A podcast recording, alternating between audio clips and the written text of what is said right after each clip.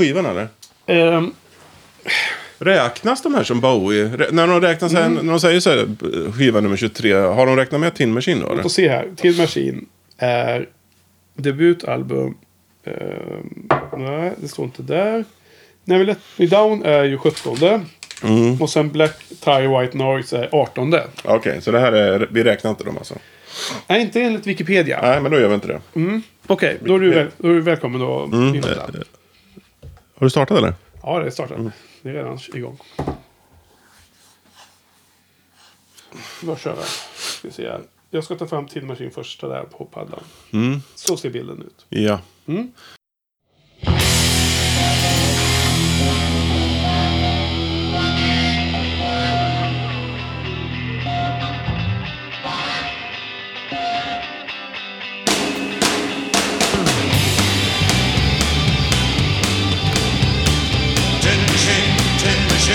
Take me anywhere, somewhere without alcohol or booze with money hair. Tin Machine, Tin Machine, Tin Machine, Tin Machine. The zombies never pass. The guy that beats his baby up, the preachers and their past. Tin Machine, Tin Machine, Tin Machine. Baby doll, clarity and prayer. There's more than money moving here, there's miners like a glare. Working wars, happy Tories, spittle on their cheeks. Carving up my children's future, freedom, Alan Green. Rain, rain, rain, burning in my room. Come on and get a good idea, come on and get it soon. I'm waiting on the fire escape, I'm not exactly well. I'm neither red or black or white.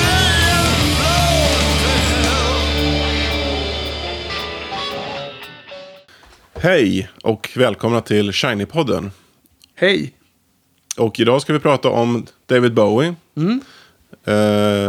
Men inte vilken David Bowie som helst, utan David Bowie som medlem i ett annat band. Ja. Tin Machine. En tunn maskin. Mm. Mm. Exakt. Tin Machines första och andra och enda skivor ska vi prata om. Ja. Ja. Ska jag klara av att behandla 2 skivor på en kväll, Olof? Mm. Och vilket avsnitt är det här av Shiny-podden då? Ja, kan det vara 17:e? Det låter som det, ja. Mm. Ja. Vi tog ju med de här efter lite fundering. Det räknas ju inte in som riktiga, eller soloplattor, nej det förstås inte. Och om man tittar på Wikipedias Bowie Discography så är ju de här med länkade dit, men de är inte numrerade som en delmängd av hans diskografi. Nej. I solokarriären då givetvis. Så är det. Så att vi skjuter in de här på rätt plats då. Men vi tänker att vi tar båda på samma poddning. Det låter väl rimligt ändå, eller?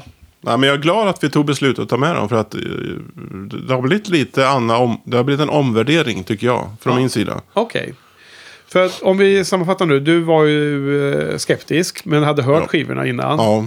Och jag var skeptisk, men hade inte hört skivorna innan. Nej. Så omvärdering, berätta. Var det en positiv överraskning eller? Ja, alltså så här. Jag hade för mig att de var så jäkla skramliga då. Ja. Jag gillar inte alls, jag gillar inte grunge. Nej. Alls.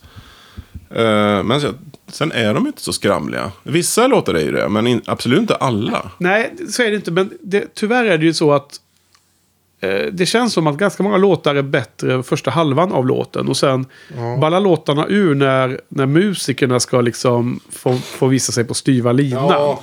Och att här har vi exakt det problemet som jag aldrig egentligen har sympatiserat med när du säger att de långa låtarna är sämre och sådär. Men här är det faktiskt ju så att väldigt många låtar blir väldigt mycket sämre efter ett tag. Mm.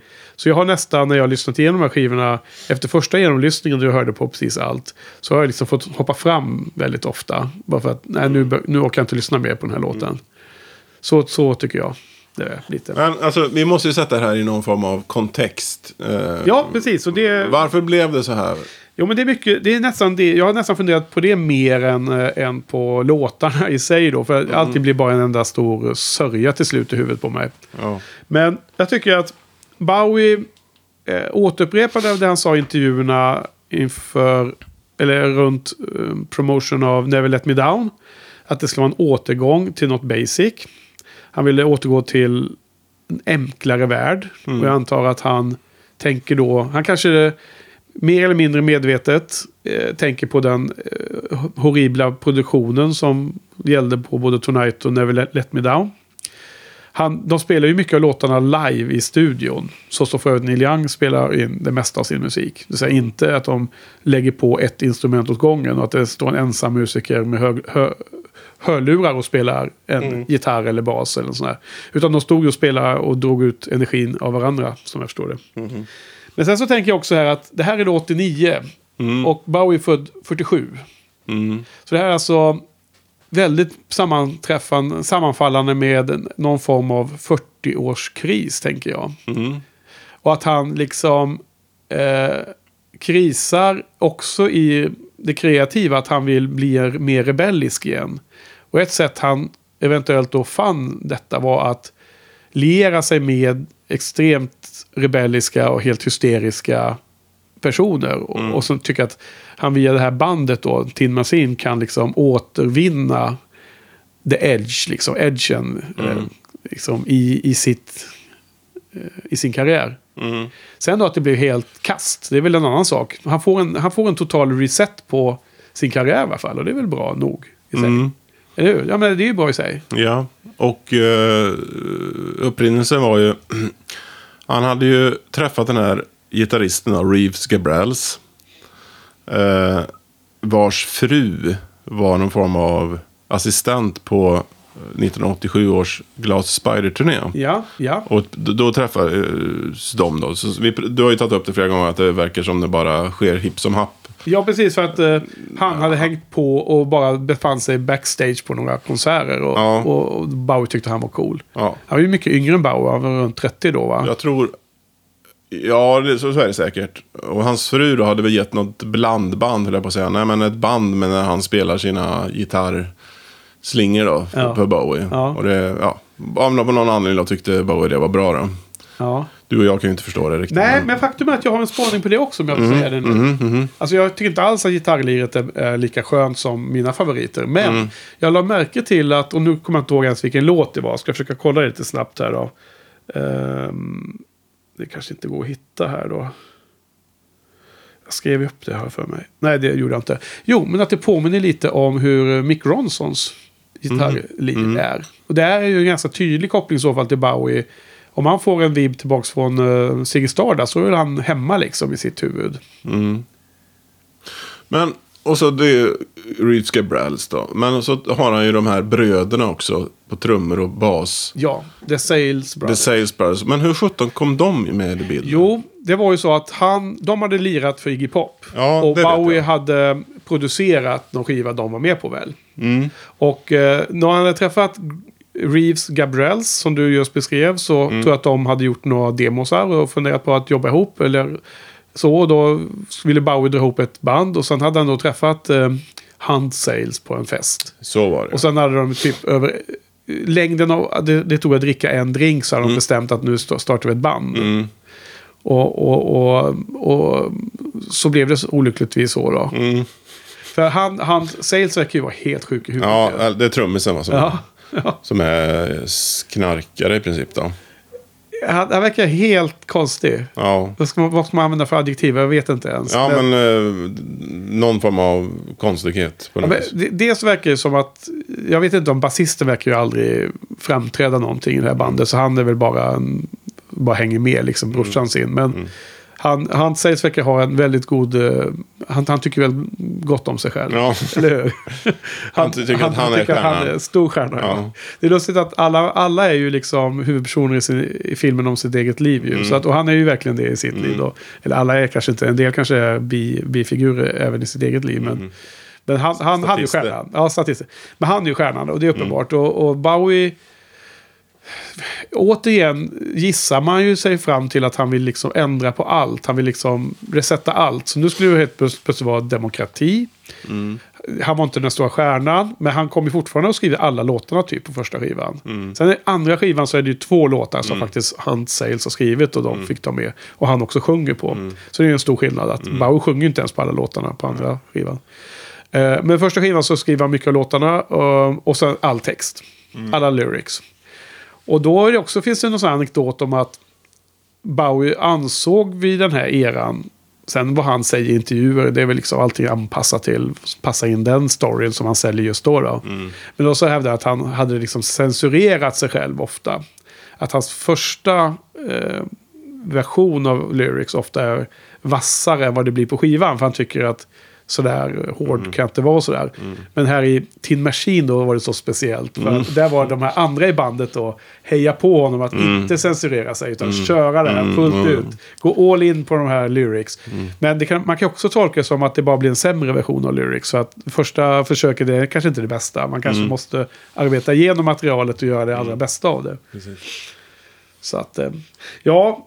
Ja, nej, men det, även han Reeves Gabrels blev ju helt liksom tagen av de här bröderna, alltså negativt, och de kom bara in där i studion och levde jävel liksom. Ja. Och, så han ledsnade på dem också. Ja, det verkar så att han tyckte att det var det här på något vis, men ja. Ja. Ja, men även Bowie har verkade som han också, eller inte också, men på något vis höjt de här bröderna till skyarna, ungefär som att ja, man berättar inte för The Hunt Brothers Sales Brothers, ja. Sales Brothers, förlåt, vad de ska göra, utan de är liksom untouchable, så. Ja. Då kommer de från Texas, va? Ja, någonting sånt. Ja. Jo, ja, men han har liksom på något vis intalat sig att de här är så fantastiska, de här Sales Brothers då. De är bara några nobody ska man inte säga, det är ju inte snällt att säga det liksom, de är ju ändå duktiga musiker kanske, men... Ja, jag läste i och för sig någon som då tyckte att skivan hade varit mycket bättre med en bättre rhythm section, alltså bas och trummor, för att han var liksom alldeles för sluggish och alldeles för oduktig. Så han var alldeles för monoton, gissar jag, tolkar jag som. Jag läste på engelska så jag kommer inte ihåg exakt ordavalen, men en del trummisar höjer ju låtar och gör bra grejer, gör liksom, har en dynamik i sitt framförande, i sin konst liksom, medan en del är helt linjära, helt tråkiga. Jag gissar att den här kritikerns åsikt om Hunt Sales var det senare då i det fallet.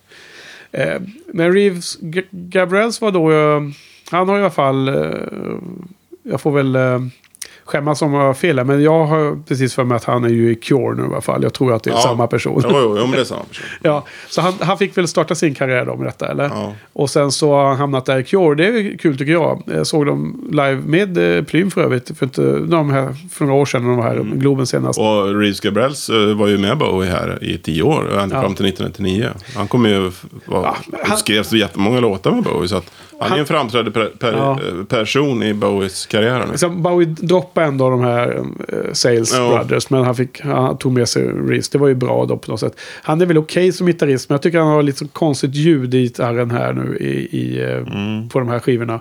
Sen så om man ser de här videorna som finns.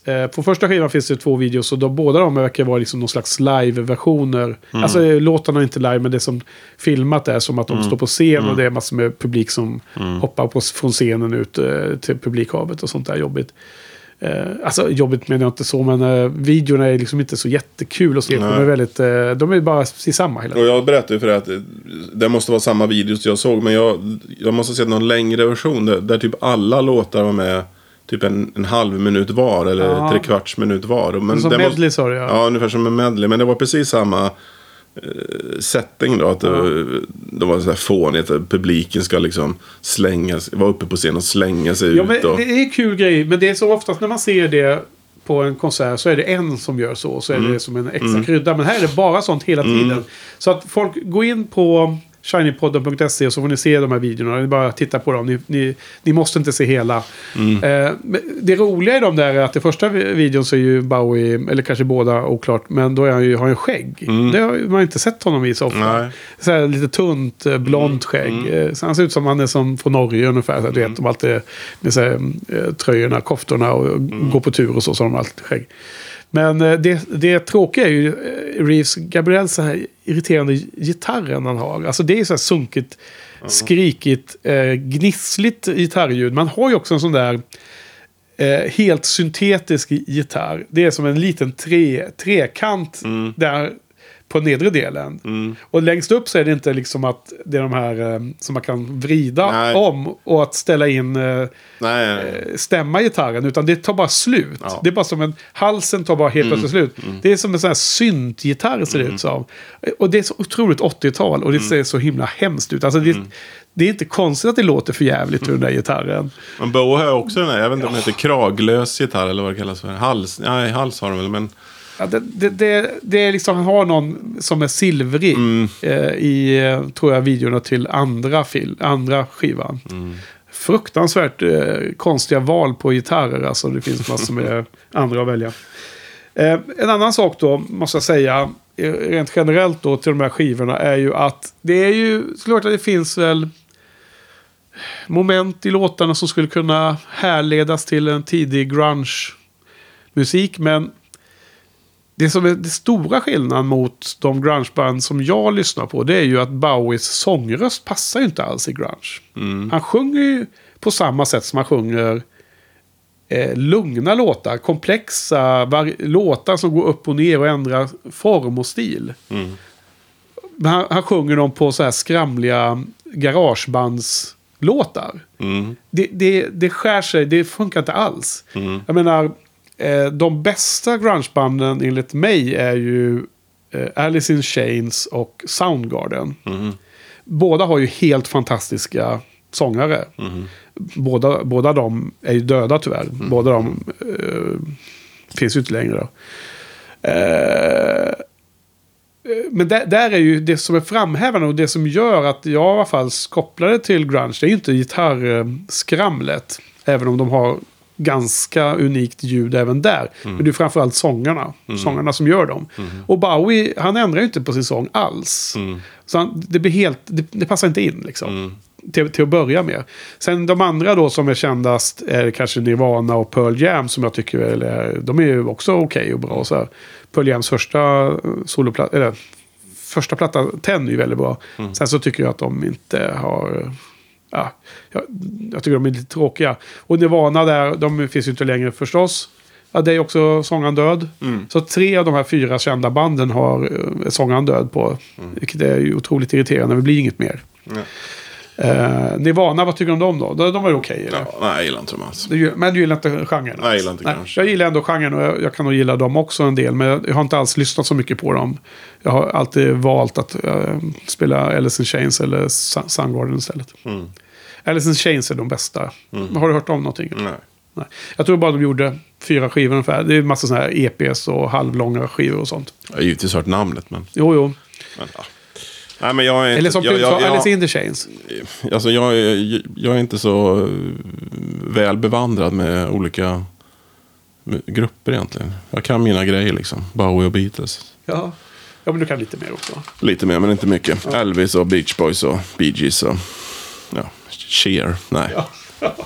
Ja, men det är fine, det är bra, det är olika. Mm. Men du, ska vi spela en bra och en dålig låt från varje skiva? Kan vi hitta ut det, eller? Ja, dåliga låtar går att hitta, men det går faktiskt att hitta bra låtar också. Men jag tycker att det, när man hör en skiva, när man tvingar sig själv att lyssna på en skiva, då några sticker ut som lite bättre, några som lite sämre. Sen kan hela nivån vara hög eller låg.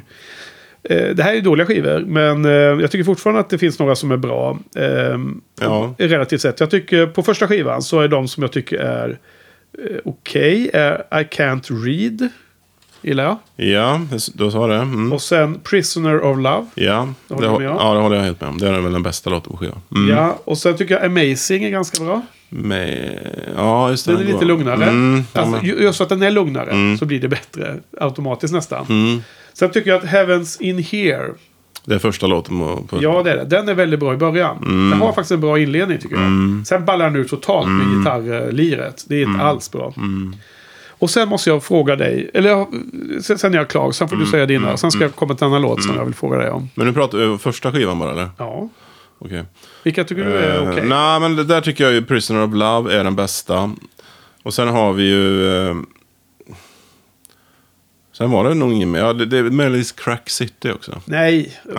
Det är skitdålig. Okej, men då hade jag några fler. Crack City, alltså... jag gillar inte den heller. Den är extremt simpel och jäkligt... Det är som en... Jag kan förstå att man kan tycka det är kul att köra den i studion och liksom rocka loss lite, få lite energi ur sig, men det är undermålig låt. Okej, men då är det Prisoner of Love då vi ska spela härifrån det här segmentet.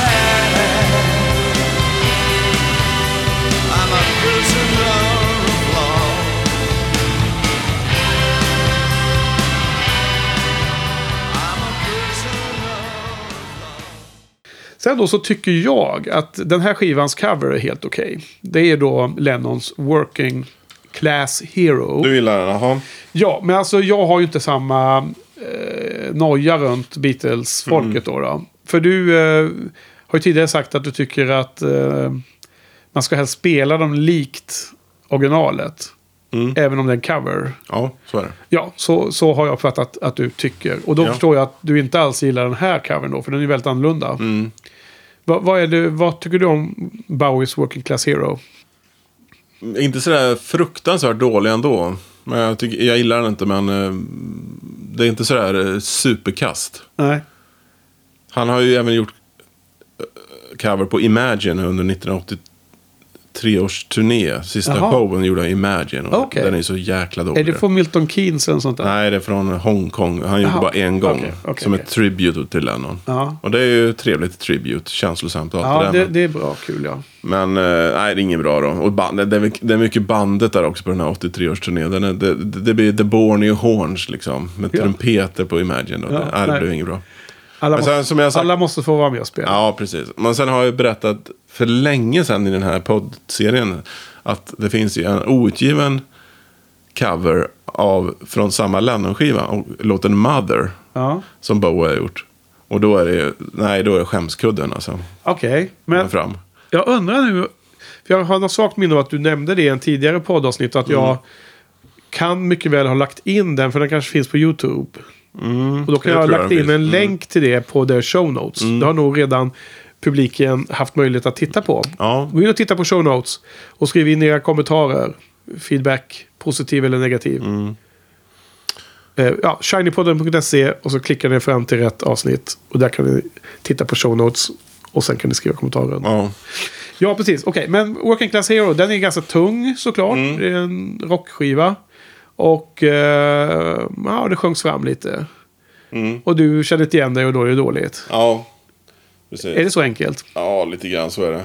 Men just det här Working Class Hero, den låten, alltså Lennon vill ju framställa sig som Working Class Hero. Alltså själv. Arbetargrabb då. Men det var ju inte alls, han var ju den i Beatles som var minst Working Class Hero. Om man ser till hans bakgrund. Ja, men det här var 70-talet han skrev den här på. Jo, det är 1970 då. På hans första soloskiva då, som är ja, väldigt bra kritik då och väldigt strippad. Den heter Plastic Ono Band. Ja, ja. Väldigt strippad då. Alltså jag tycker att Lennons version är ju otroligt mycket bättre. Mm. Den är ju dels för att det där man känner igen bättre, men den är ju mycket bättre också. Han sjunger den bättre och den är mycket bättre producerad. Bättre val av hur det ska låta på en sån typ av låt tycker jag.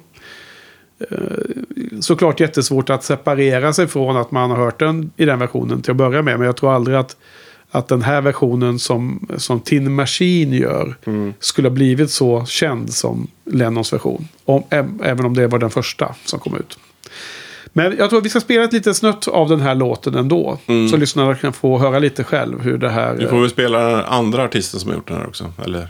Nej, det spelar inga andra artister. Ja, men jag tänkte på Jerry Williams. Han har gjort Burger Classic. Ja, det är möjligt att ha, men det... Han kanske kan sjunga med lite mer trovärdighet. Ja, ja men det blir fel när Bowie liksom multimiljardär. Ja. Det kanske han inte är, men multimiljonär i alla fall. Ja. Ja, men jag vet inte om det har så... Om det är den betydelsen egentligen. Jag tror inte att jag stör mig så mycket på en sån dissonans. Nej, okej. Egentligen. Jag menar, det är inlevelse liksom. En artist kan kanske... förstå de känslorna som låten ska framföras. Precis. Eller frambringa ändå förvisso, men det är klart att det kan vara en extra krydda om man känner att det finns en personlig relevans också hos den som sjunger.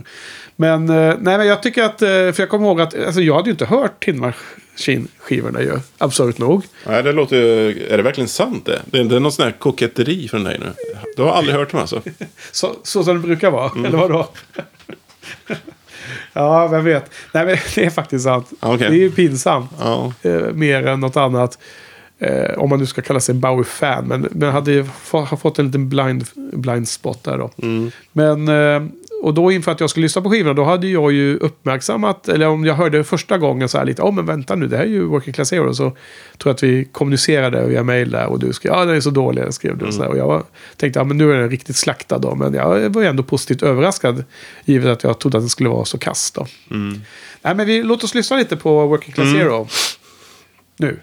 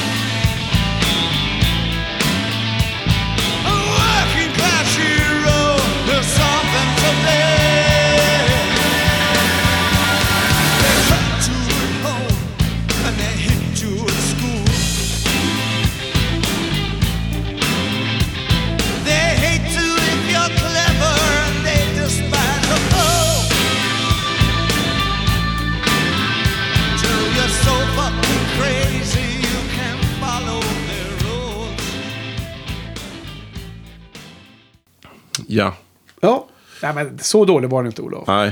Det är riktigt bra. Ja. Det finns ju nämligen sämre låtar på första skivan. Hur var det egentligen? Gillade du första skivan eller andra skivan mer? Kan man skilja dem åt? Ja, det kan man väl. Ja, jo, det kan man kanske göra. När jag lyssnade första gången här under veckan, då tyckte jag nog första är ju klart bättre. Men sen när jag började titta vilka låtar jag tycker om här egentligen, då visar det sig att de är, om inte likvärdiga, så tycker jag nästan bättre om andra. Ja, jag måste säga att jag tycker andra känns lite mindre skramlig i mina öron. Lite mindre skrikigt med ljuden. Det låter som det är hemska saker, men om vi ska avsluta första skivan så måste vi hitta någon som är så här, representerar de här dåliga låtarna. Finns det någon som, vilka är de allra sämsta? Jag har valt ut tre som potentiella. Jag har nästan inte ihåg vad de heter än, men... Du har inte skrivit upp de dåliga? Ja, jag har dem lite grann i huvudet. Det lustiga är att jag kan nästan komma ihåg låtarna ganska bra, mycket bättre än vissa andra skivor som jag lyssnar på. Okej. Men helt plötsligt här kommer jag ihåg låtarna bättre än instrumentala låtarna på Low till exempel. Det känns lite jobbigt. Jo, men det var vi inne och pratade om redan då. Att det är svårt att separera dem där. För att dels så blandar man ihop dem med Heroes. Och dels är de ju så anonyma som vad heter instrumentalt är. Mm. Plus att nu är det är ändå andra och tredje plattan efter att du var Bowie-fan. Mm. Så du var kanske mer, du absorberade mer av de här skivorna när du lyssnade på dem då kanske. Mm. Men vadå, du måste lyssna på dem i Uppsala då alltså. Ja, jag minns, ja, Uppsala precis. Jag minns väldigt väl i Uppsala-rummet där. Pojkrummet i Uppsala. Ja. Ja. Studentrummet till och med. Ja, precis. Hus 10 eller? Ja, Sören Anders väg 10 precis. Ja. Rum 510. Nej, det var jag bodde i hus 9. 511 tror jag. Okej. Kan det ha varit. Oklart. Men du bodde högre upp eller? Jag bodde på 5-2. Aha, okej. Det kanske vi blandar ihop våra adresser. Men vad fan? Ja. De sämsta låtarna. Ja, jag tycker den låten, det finns en som heter Video Crime. Ja, den är med. Ja. En av de här tre. Sen finns en låt som heter Bus Stop, va? Eller är det kanske bara. Jag har inte skrivit upp. Kan det vara en bonuslåt kanske? Nej, jag vet inte. Ah, men vilka kan vara dåliga då? Video Crime är dålig. Ja. Vi kan ta fram här på paddan. Så får vi se. Bus Stop. Jo, den finns med. På andra sidan. Den är ingen höjdare tror jag. Nej. Den finns efter Working Class Hero. Kan vi se mer? Ja, Working Class Hero är kass också då. Ja, den gillar inte. Men... Tin Machine. Den inledde vi hela avsnittet med. Det är just ju den låten, eller? Ja, eftersom det är ju det bandet heter och allting. Det är ju jag tycker det är så jäkla löjligt när man döper en låt efter bandet. Men nu är det precis tvärtom. De har döpt bandet efter låten. Ja, och även skivan. Så att jag tänkte vi måste börja med Tin Machine liksom. För det är det som har satt namn på allting. De tre som jag... Nu åker jag inte vänta längre. De tre som jag tycker... när jag hörde på de här skivan sista gången så stack ut som bra exempel på varför det här är så dåligt. Generellt sett det är Video Crime som du sa, Sacrifice Yourself for Pretty Thing tyckte jag var det sämst. Men då får vi väl ta och spela lite för Video Crimes då eftersom du var den du fiskar upp i minnet. Så ska vi spela någon extra dålig del av den då? Eller? Gör det. Typ slutet blir det säkert eller något sånt. Ja, då ska det... Ja. Nej, elakt spela extra dålig del. Vi spelar någon bra del av den. Ja.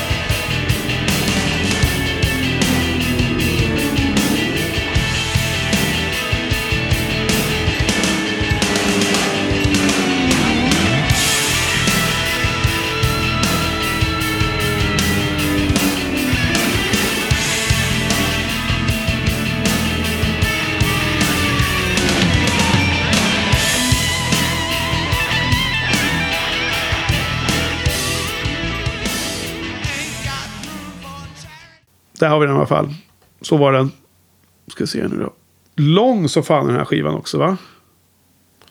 Ja, den är inte speciellt kort i alla fall. Den är nästan 60 minuter tror jag. Oj då. Oj. Eller så är det andra skivan. Kommer inte ihåg vilken av dem. Men en är 50 och en är 60 minuter tror jag. Ja, men det är väl hyfsat långt. Och det här är liksom ett problem om det är en bra sak om det är en väldigt bra skiva. Inte lika roligt om det är jobbigt att lyssna på den. Okej. Och vi... ja, men alltså jag tycker att och det gäller även andra skivorna att hade man plockat, om vissa av de här låtarna hade varit med på Never Let Me Down eller så hade man tyckt att det här var ju riktigt bra. Jag tror att vissa av de här låtarna skulle kunna höjt Never Let Me Down-skivan faktiskt. Tror du det? Ja, det tror jag. Men då menar du att de också omgjorde en helt annan setting, eller? Ja, precis. Men vissa är sådär, ja, det här låter ju Bowie för 17. Jag blir jätteförvånad när jag lyssnar igenom de här skivorna. Ja. Hans vissa låtar som jag hade känslan av att det här var bara skrammel rakt igenom, men det är inte. Men då, det här är också lustigt att höra hur förväntningar kan förändra ens upplevelse. Mm. Och allt, om du börjar och tänker att det ska vara så uselt. Mm. Och sen känner, men jag håller med, vissa partier så hör man det Bowie som har dominerat den lilla partiet i inspelningen. Sen vissa delar hör man att det är bandet som dominerar. Mm. Det kan vara liksom, det kanske till och med tre grupper. Det är Bowie i en grupp och det är Reeves Gabrels i en grupp och sen är det då bas och trummor i en grupp. Mm. Och två av de grupperna tycker jag är väldigt dåligt. Mm. Du, vi har ju glömt säga en grej här. Ja. Det finns faktiskt en femte snubbe med också, Kevin Armstrong. Okay. Som inte fick vara med i bandet. Nej. Jag vet inte varför, men han är med. Det är alltid den femte. Ja, jag vet inte. Spelar han gitarr också eller? Ja, men han är med på båda skivor verkligen. Ja, han är med på första i alla fall. Ja, okay. Andra kanske inte är med på det. Nu har jag bytt sida här på paddan så jag kan inte byta tillbaks. Oh. Han kanske var med och spelade live också med. Ja. Kevin Armstrong, han spelar med Paul McCartney också tror jag. Ja, okej. Men vad var signifikansen av denna spännande extra information? Ja, men det var ungefär som att det var ett sånt tajt band då helt plötsligt. Vi har ju pratat om men nu är det ett tajt band, 4 personer. Ja. Men det var ju Kevin Armstrong med också. Ja, alltså på personell här på andra skivan så har vi ju Kevin Armstrong med då. Han spelar rytmgitarr på en låt och piano på en låt. Mm. Och sen har vi också en extra percussion. Mm. Tim Palmer, som är producenten tror jag. Mm. Sen ser jag också här på Wikipedia-sidan nu då att Hugh Padgham nämns igen. Aha. Som är med här i sammanhanget på något sätt. Då. Det var han som var inne och pajade Tonight va? Mm. Och producerade Paul McCartneys Press to Play-skiva. Han är också en typ 80-tals. Är den också superdåligt producerad eller? Ja, eller överproducerad den i alla fall. Ja, men det låter så här kast. Mm. Så kast som det kan låta. Men du, här på andra skivan så har han ju också en cover. Har du uppmärksammat det eller? Nu ska vi se, nej. Jo, det visar sig, det hade jag inte heller koll på förstås. Men nu när jag väl skulle skriva ner någonting så såg jag det här på Wikipedia tidigare idag. Jo, han spelar en Bryan Ferry-låt faktiskt. Jaha. Som heter If There Is Something. Mm. Också som är från Roxy Musics självtitlade första album. Mm. Och denna låt är också med på liveplattan då. Som kom året efter. Ja, men alltså, de här 3 första låtarna, Baby Universal, One Shot och You Belong in Rock'n'Roll är ju okej. De är kanske relativt sett hyfsad inledning på skivan. Mm. Och alla de 3 har ju såna här musikvideos som man kan hitta på YouTube som jag kommer klippa in på show notes. Och där tycker jag att det är roligare att titta på dem när man ser dem i videoformatet tycker jag. Det är One Shot som jag råkar se först i den här. Det är liksom vad var det jag jämförde med? Ashes to Ashes, att det är liksom abstrakta scenerier, det bara flyter fram och det är alltid abstrakt och man får bara tolka efter känslor liksom. Yeah. Men det är den som det är något bröllop, man ser någon brud och brudgum. Så det är inte, de har lämnat det här med att bara stå på en scen och så är det som en ganska simpel video. Sen den andra då, Baby Universal, som är bra. Den är mer som live-version igen. Och där spelar Bowie, eller om det är som typ en rehearsal-studio. Där har han då den här absurt äckliga silvriga gitarren. Utan huvudet där uppe på halsen. Och utan att det är en riktig body på gitarren där nere. Men han har också en grotesk, jättestor gul kavaj på sig. Har du sett den här videon? Nej, jag har inte gjort det. Jag måste kolla upp de här videorna. Ja. Jag bara såg från första skivan. Du kan gå in på shinypodden.se och klicka in där och se. Men den här kavajen är alltså, det är den värsta varianten av 80-talet. Då när 80-talet glider in i 90-talet och det enda som hänger sig kvar är liksom de mest absurda sakerna. Nästan om man ser det så. Den här sista dödsryckningen. Och det är också så absurt att, eller absurt använder jag för mycket nu, men det är också, det ska vara så ironiskt att både första och andra skivan så ska de alltid spela i kostym. Ja, just det. Och vara liksom, se så propra ut när de då samtidigt ska vara ett grungeband då, eller vad de nu tänker sig att de är. Och jag tycker att det är för simpelt. Och det är så för simpelt för ens hjälte Bowie liksom, som har varit så framkant eller vad man ska säga. Varit så anmärkningsvärd i mycket det han gör, så är det här för simpelt tycker jag. Mm. Men då kör han den här stora gula kavajen, så det är lite kul att se på. Mm. Där är för övrigt Hunt Sales bar på överkroppen, och man filmar honom bakifrån ganska mycket när han står där och matar på helt utan tanke, ser det ut som. Och det är den där jättestora texten som är över skuldrorna på ryggen och så, It's my life. Där, liksom, rebellen ska aldrig dö, han ska alltid liksom ge facktecknet till alla andra och säga nej. Ja, det liksom sätter hela attityden och det verkar stämma in på det, den bilden man fått av honom. Sen ska han vara en sån här lustig kurre också. Ja, precis. Han spelar på och skämtar hela tiden. Det var gruppens clown, var någon som skrev. Ja, men också att han inte är den genuina clownen, utan han är den här som tycker att det, han gör det ironiskt och coolt. Tror du inte det? Det är dåligt. Ja, herregud. Vilken person. Men sen har vi då... Den sista och tredje videon jag hittade, det var You Belong in Rock'n'Roll. Också helt okej. I alla fall om man jämför med omgivningen. Och det här är lite blandat från när de har någon rehearsals och den här clips från något annat då. De här abstrakta korta scenerierna då. Men då har Bowie på sig en grön kavaj. Som är jätteful också. Då har han bytt från gul till grönt. Ja. Och sen då... såg att han gjorde en Madonna i slutet på avsnittet, eller på videon. Han förvisso på en attrapp på en plast från en mannekäng, men han liksom suger på en tå. Kommer du ihåg att Madonna var jätteberömd för hon gör det i någon video, va? Eller någon nej, sån här skandalscen i någon video. Okej, men vad är det för några bra låtar då på den här skivan? Ja. Andra. Det här har jag skrivit om Mick Ronson. Det var det jag saknade förut. Jag hittade inte det, men det står här i mina notes. Aha. Att solo-gitarren i någon låt där. Men jag tycker den här låten Goodbye Mr. Ed är bra. Ja. Det kanske är den jag tänkte på. Baby Universal har du sagt. Baby Can Dance med här också, eller? Eller var den på första den?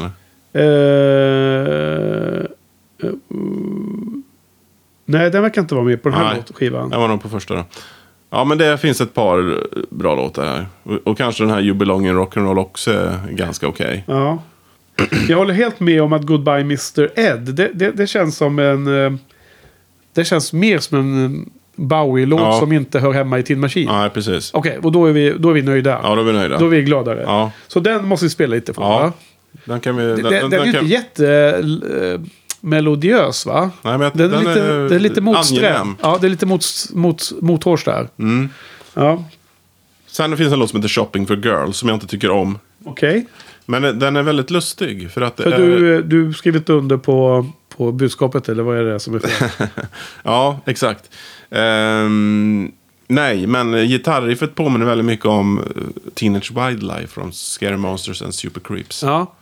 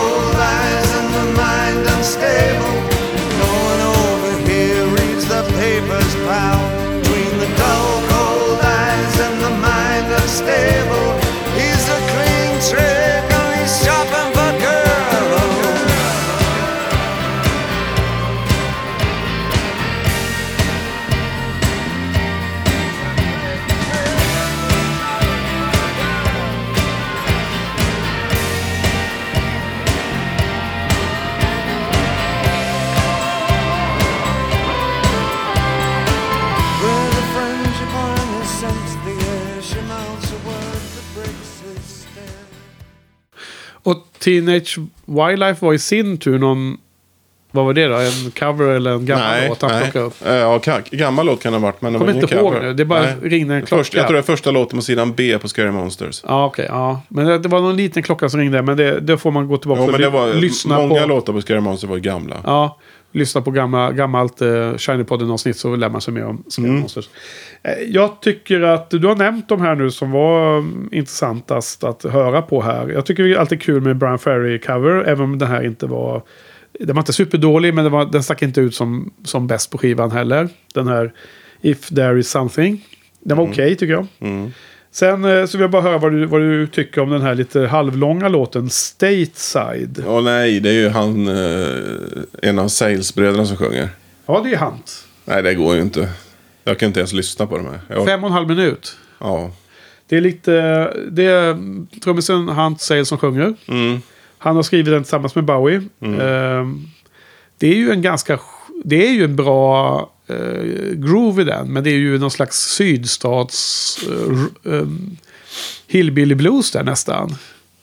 Ja, det känns som att jag vill inte lyssna på dem här. För jag vill inte ens tycka om de här låtarna med de här Sales Brothers. Jag tror vi... Ska vi spela lite av den ändå? Ja, du får göra det.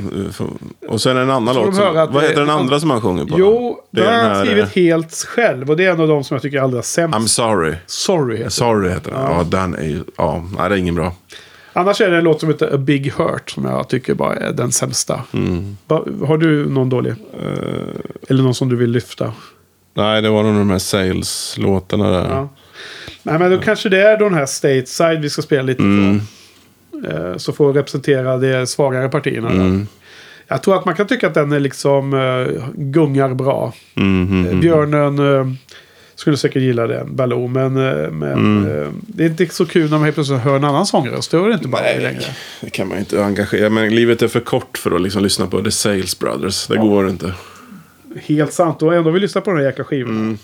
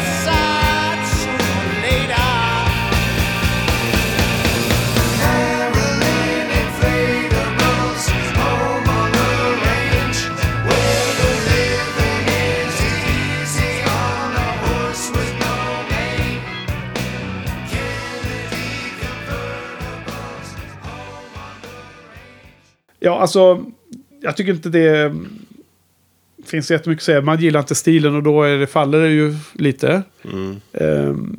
För mig är det här fruktansvärt dåligt. Vad tycker du?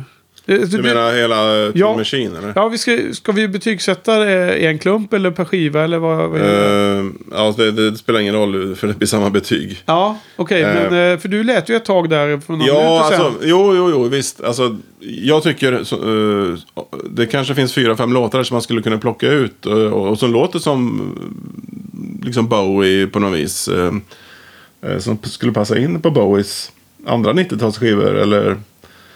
Kanske på någon även tidigare skivan, möjligen. Och det är de vi har pratat om då. Men överlag så är det här 2 av 10 för mig.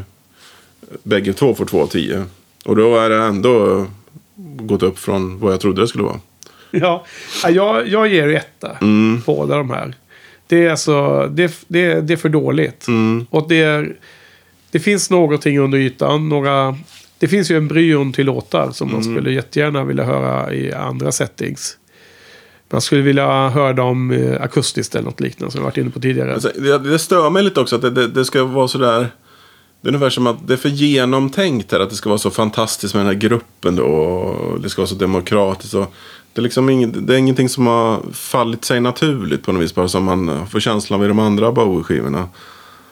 Att det liksom, saker och ting växer fram till något jättebra. Här är det ungefär som att de har tänkt till för mycket på något vis. Och...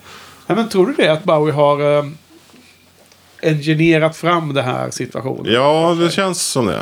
Att... Ja, jag vet inte. Jag har svårt att... Ja, jag vet inte heller.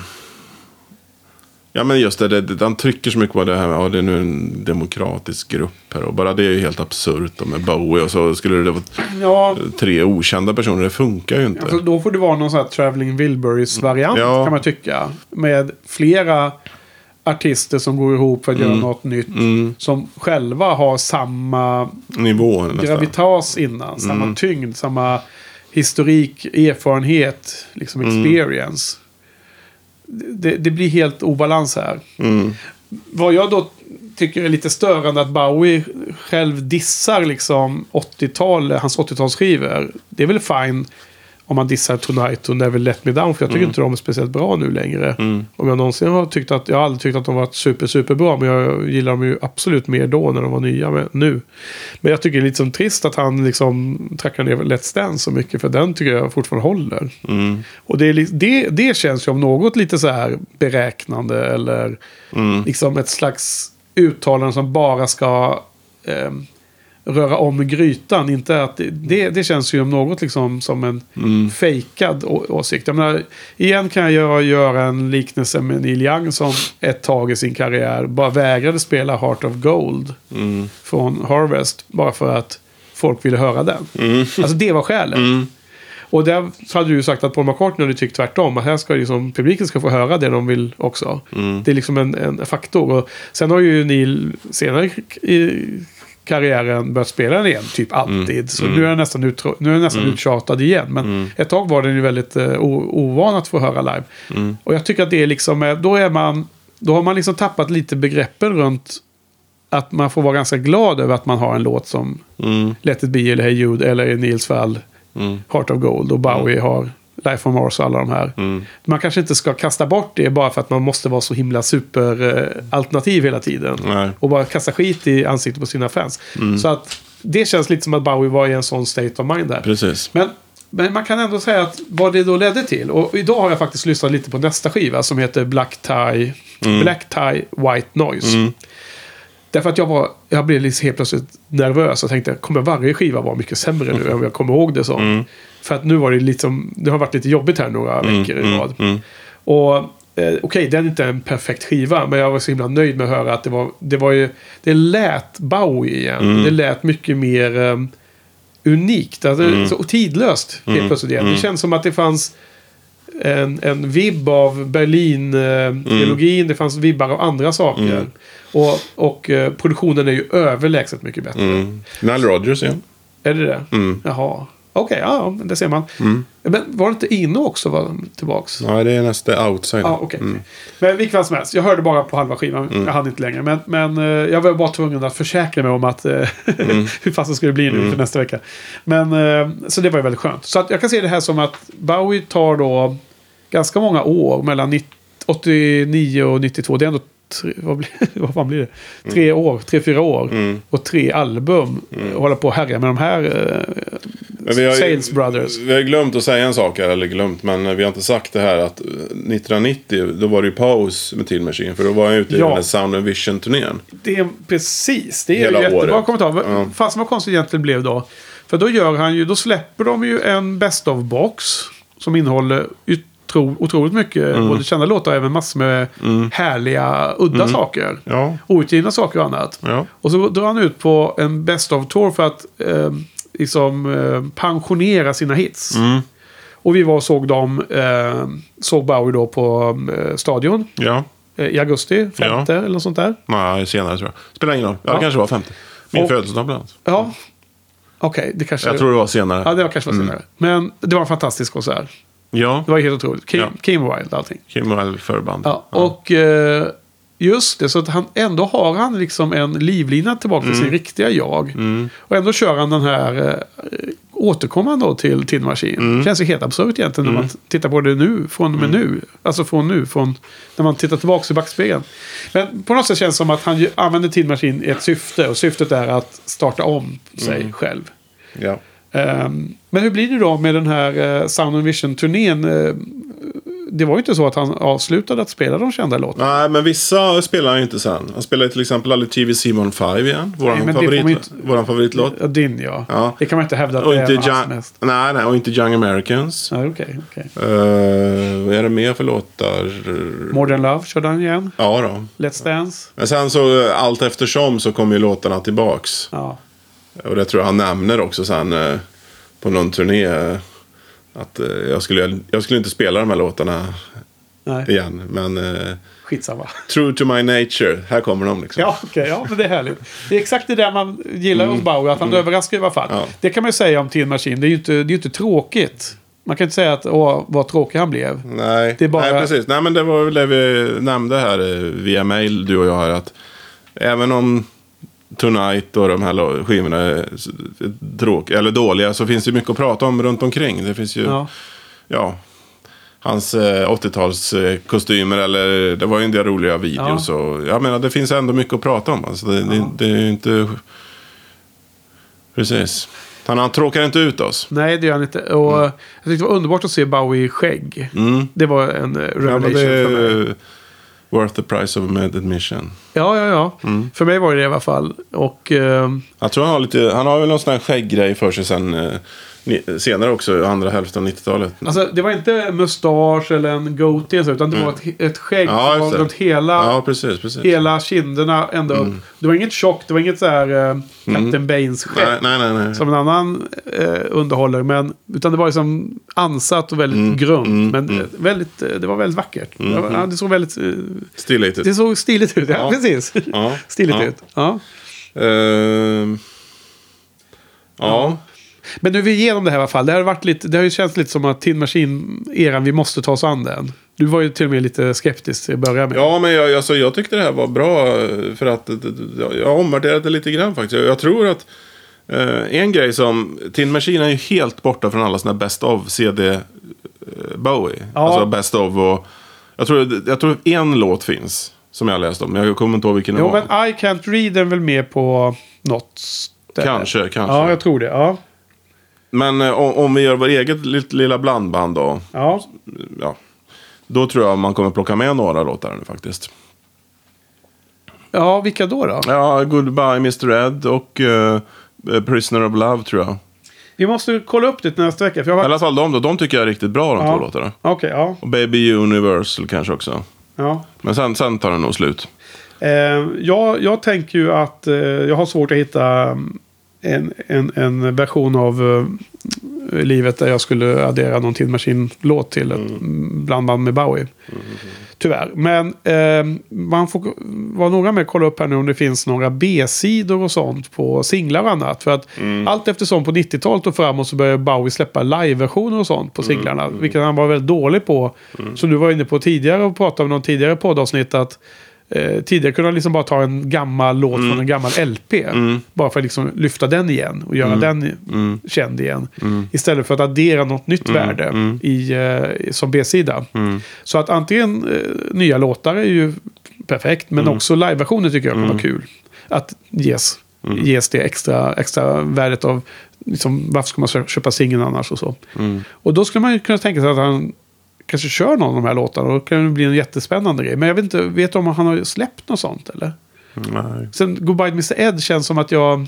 Nej, den känner jag inte till. Jag har liksom inte hört några skivorna. Och jag var ju ändå överraskad över att den titeln dök upp här. Det måste finnas någonstans på något annat jag har sett. För att jag var lite som, aha, kom den härifrån? Kom jag ihåg på just den?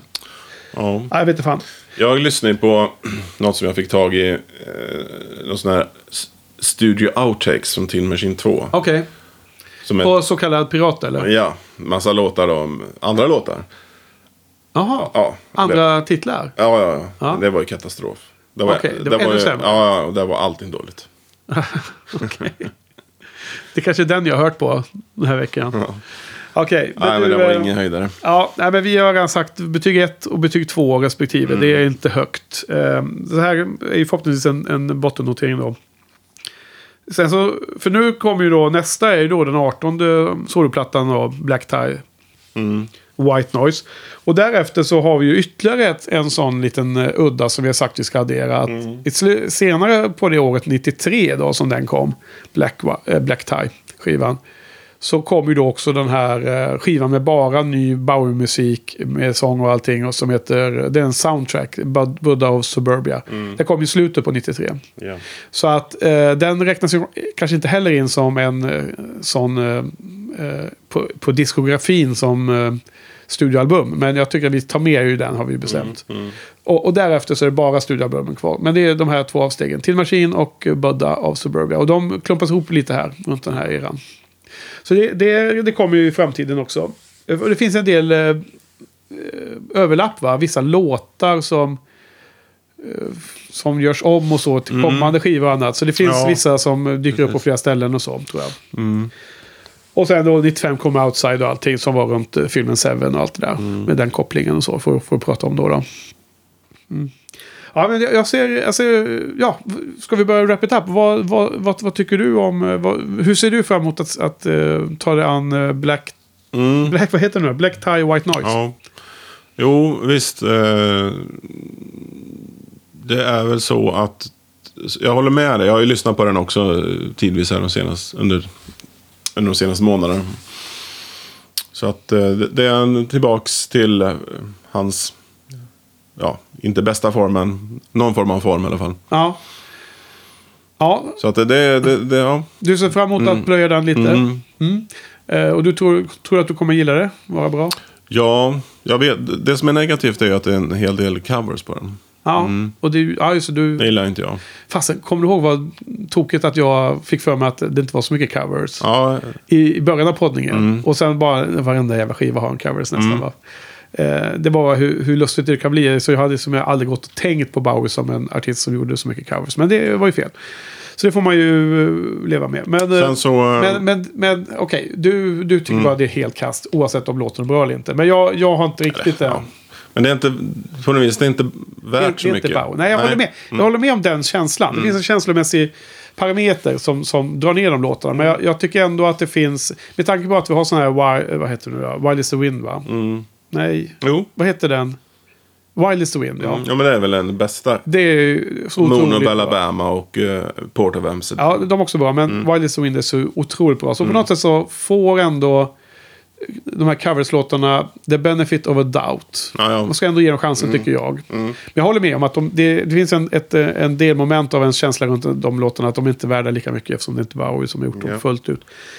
Men sen framförallt är ju den skivan väldigt lång. Och det är väl många CD-plattor här från och med 90-talet och framåt som kommer att vara 60 minuter och ännu mer. Från och med nu så blir det också att det kommer liksom en CD2. Ja. Jag tror nästan varenda utgåva har minst 2. Ja, och då är det en massa det kan vara andra låtar och så, men även ofta är det väl liksom mixningar och så. Det är mycket mixar, ja. Och jag har ju en oförmåga att hålla mig, så att jag har ju köpt många av de här, eller alla dem typ. Så vi får väl titta lite vad som finns på andra sidan och sånt. Även om man kanske, jag tycker ändå att man för poddningens skull så tycker jag att vi ska fokusera på albumet. Jo, så blir det ju, såklart. Ja, och det är liksom, det är den huvudsakliga som vi ska analysera och titta på och lyssna på och ha liksom åsikter om. Sen kan det vara kul att bara lyfta vissa saker på de här extra utgåvorna. Det är ju på den här eran så började han redan från första början släppa, så det fanns en extra CD. Mm. Mycket av de äldre skivorna har ju släppts när det varit 20 eller 30 eller till och med 40 års jubileum då. Mm. Och då är det en annan sak tycker jag, att man liksom samlar ihop liksom strölåtar runt den eran. Det är väl okej då, det är bara kul med extra content om man nu köper skivan för 50 gången liksom. Ja. Men här på den här eran så är det mycket med såna här långa mixar och det är dubmix och clubmix och allt möjligt liksom. Det kan väl vara bra, är det inte? Vi får se. Han gifte sig här också innan andra, så att, innan nästa skiva. Det, som vi sa på det allra första poddavsnittet tror jag, eller kanske var andra, så verkar jag bli väldigt engagerad då när han gifter sig. Första gången satt jag bara på en soffa där med Angie. Ja, Angela. Och det märks ju även på nästa skiva. Ja. Många låtar handlar om just det. Så. Första låtet, The Wedding. Ja, så att han verkar bli väldigt engagerad i sitt bröllop då. Ja. Sin fru. Iman. Ja. Iman. Ja, Iman. Mm. Okej. Det är väl bra för henne. Ja. Och honom också såklart. Okej, men det kommer till det. Jo, men jag ska säga att de är så långa också och... Så då kanske vi, om vi har lust och ork och det passar, så kan man ju fundera lite på den här bra idén du hade om att dra ner det till 40 minuter. En klassisk LP-längd från förr i tiden. Ja. Och se om man skulle kunna tänka sig att det kanske är några specifika låtar som sticker ut som är rena fillers, och tar man bort dem så har vi ett superalbum. Det var ju härligt att se det. Ja. Var det någonting som du låg och drömde om eller du vaknade med natten? Ja, precis. Det kan man väl säga. Det är något som har legat och gnagt. Ja. Men det känns att man fuskar då, men... Ja, det gör det. Det är svett fusk. Det var ju Let's Dance som vi gjorde om där, va? Byta låtar och byta versioner och allt vad det var. Okej, då. Nej, jag det här var då fortfarande under den eran jag inte var så mycket lyssnade så mycket på Bowie. Nej. Så att jag köpte ju den skivan, absolut. Det var inte som Tin Machine att jag bara ignorerar dem. Nej. Så jag har hört den och jag har hört singlarna och jag har hört skivan en del, men jag känner inte mig så här att jag kan komma ihåg vilka låtar där och sånt. Jag varken titlar eller egentligen musikbilden heller, så att, och förutom att jag också då har tjuvstartat lite så sent som idag, lyssnar på första halvan av skivan nu, som jag sa alldeles nyss, så att jag var väldigt nyfiken på att se vad det här skulle kunna vara. Och jag vet inte om jag själv har vetat det eller om det är du som har tipsat mig om att ändå Bowie liksom har lite mer koll på läget här från den här skivan. Bara en sån sak som att han har mer instrumentala låtar igen känns som en välkommen signal att nu är det lite mer som det var runt Berlin-trilogin i det fallet och liksom att det är... Jag tror det avlägsna saxljudet kommer tillbaks också. Ja, jag tror inte att det här... Du gnäller mycket på den här Borneo... Horns. De är inte med i alla fall. Men då är det liksom flera som spelar samtidigt och det är hur det introduceras i låten, tror jag, är min tolkning. För att det är de här alltså när det är en sax eller en trumpet som spelas för att addera ett element i låten, då är det en helt annan grej. Då är det inte det här liksom att det bara brölar på i bakgrunden. Precis. Eller, visst är det så? Jag har tolkat det rätt, va? Ja, det är rätt tolkat. Ja. Och då tror jag att vi får prata mer om det nästa vecka. Ja, men du, vad bra. Men då ser vi fram emot det då. Ska vi börja lyssna på den här skivan? Ja. Och då får vi tacka för den här veckan. Absolut. Så tack, Olof. Tack så du ha. Så säger vi hej då. Och så hörs vi på återseende. Hej, hej.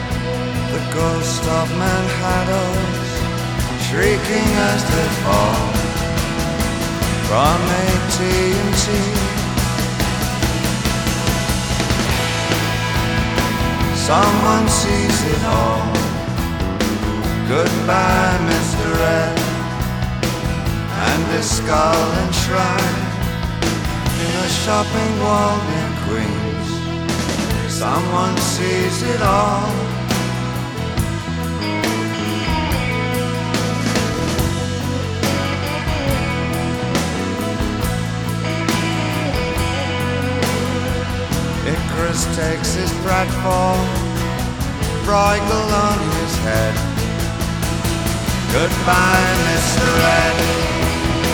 4 and 20 black kids. Some of them are blind. Someone sees it all. Tolerance of violence by the fellows with no heads. Goodbye, Mr. Red.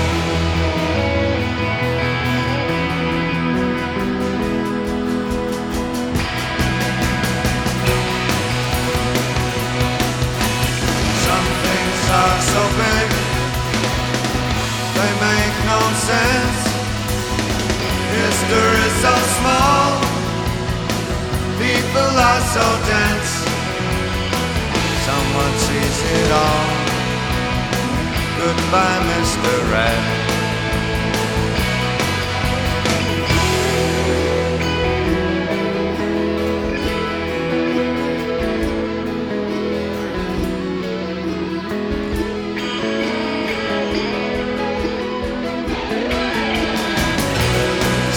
Things are so big, they make no sense. History's so small, people are so dense. Someone sees it all. Goodbye, Mr. Ed. Never mind the pistols, laid the golden eggs. Others came to hatch them outside the pale. Someone sees it all. Goodbye.